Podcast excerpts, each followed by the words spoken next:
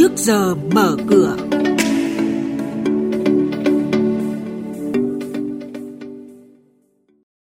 Thưa quý vị, trong chuyên mục này sáng nay sẽ có những thông tin đáng chú ý đó là rủi ro khách hàng với tổ chức tín dụng dự báo tăng, sử dụng hóa đơn giấy đến ngày 30 tháng 6 năm 2022, cùng với đó là nhận định thị trường hàng hóa thế giới trong tuần này. Và sau đây là thông tin chi tiết. Vâng thưa quý vị và các bạn, Ngân hàng Nhà nước vừa công bố kết quả điều tra xu hướng kinh doanh của các tổ chức tín dụng. Theo đó, 50% tổ chức tín dụng kỳ vọng nhu cầu vay vốn của khách hàng trong quý 3 năm nay sẽ tăng, nhưng sẽ thấp hơn mức 59,2% của quý trước. Hai nhóm khách hàng được tổ chức tín dụng đánh giá có mức độ rủi ro tăng cao hơn là nhóm khách hàng doanh nghiệp nhỏ và vừa và các công ty cổ phần, công ty trách nhiệm hữu hạn. Nghị định số 123-2020 vừa ban hành quy định về hóa đơn chứng từ, trong đó quy định doanh nghiệp, tổ chức kinh tế được sử dụng hóa đơn giấy đến ngày 30 tháng 6 năm 2022.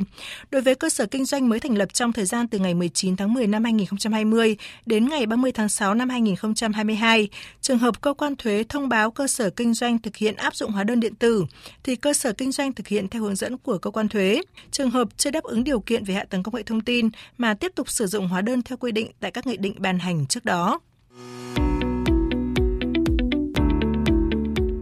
Quý thính giả đang nghe chuyên mục Trước giờ mở cửa phát sóng trên kênh Thời sự VV1 từ thứ 2 đến thứ 6 hàng tuần trong theo dòng Thời sự sáng.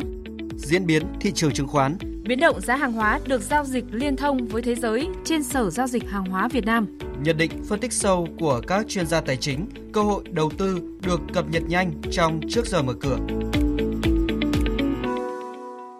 Công ty cổ phần vận tải biển Việt Nam Vosco, mã là VOS, tiếp tục báo lỗ quý thứ ba liên tiếp tính đến hết tháng 9 năm nay, lỗ lũy kế đã cán mức gần 863 tỷ đồng. Đáng chú ý, chi phí quản lý doanh nghiệp tăng mạnh lên 67 tỷ đồng, gấp 3 lần cùng kỳ và lợi nhuận khác đạt hơn 63 tỷ đồng, trong khi cùng kỳ ghi nhận hơn 579 triệu đồng. Sau đây là thông tin hoạt động của các doanh nghiệp niêm yết.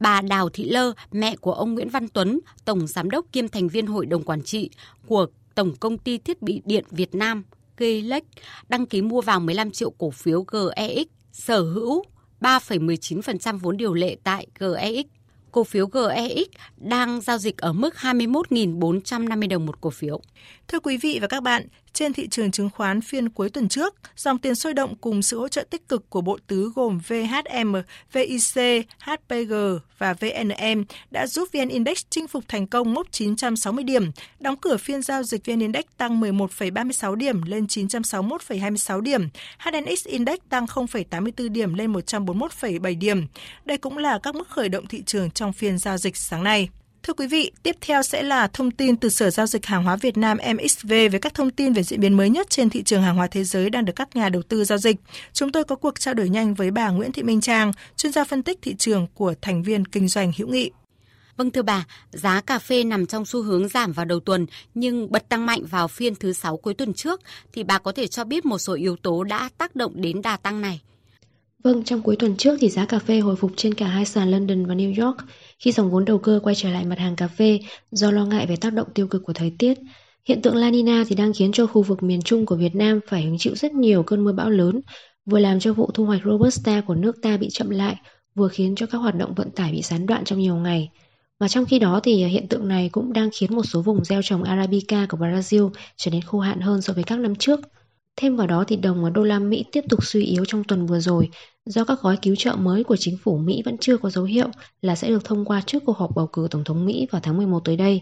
Điều này thì cũng giúp giá cà phê Robusta trên sàn London tăng nhẹ và qua đó thì giá cà phê nhân sô tại Tây Nguyên tăng 200 đồng trong tuần vừa rồi, dao động ở mức 32.000 đến 32.500 đồng một cân. Vậy, à, bà có thể cho biết thêm một số thông tin đáng chú ý trên thị trường công nghiệp trong tuần này? Kết thúc tuần trước thì chỉ số MXV Index công nghiệp tăng mạnh hơn 2% lên mức 1.405,87 điểm, với hầu hết mặt hàng đều ghi nhận sắc xanh, và đóng góp lớn nhất cho diễn biến này là mức tăng 18% của giá cao su tự nhiên RSS3 trên sàn Tokyo. Dịch bệnh đang bùng phát mạnh trở lại trên thế giới, khiến cho nhu cầu đối với các loại trang phục bảo hộ và găng tay y tế làm từ cao su trở nên tăng vọt. Trong khi đó thì dịch bệnh cũng ảnh hưởng lớn đến nguồn cung cao su trên toàn cầu do thiếu hụt lao động tại các nước sản xuất lớn. Và nếu tính từ đầu tháng 10 đến nay, thì giá cao su RSS3 cũng đã tăng mạnh đến hơn 30%.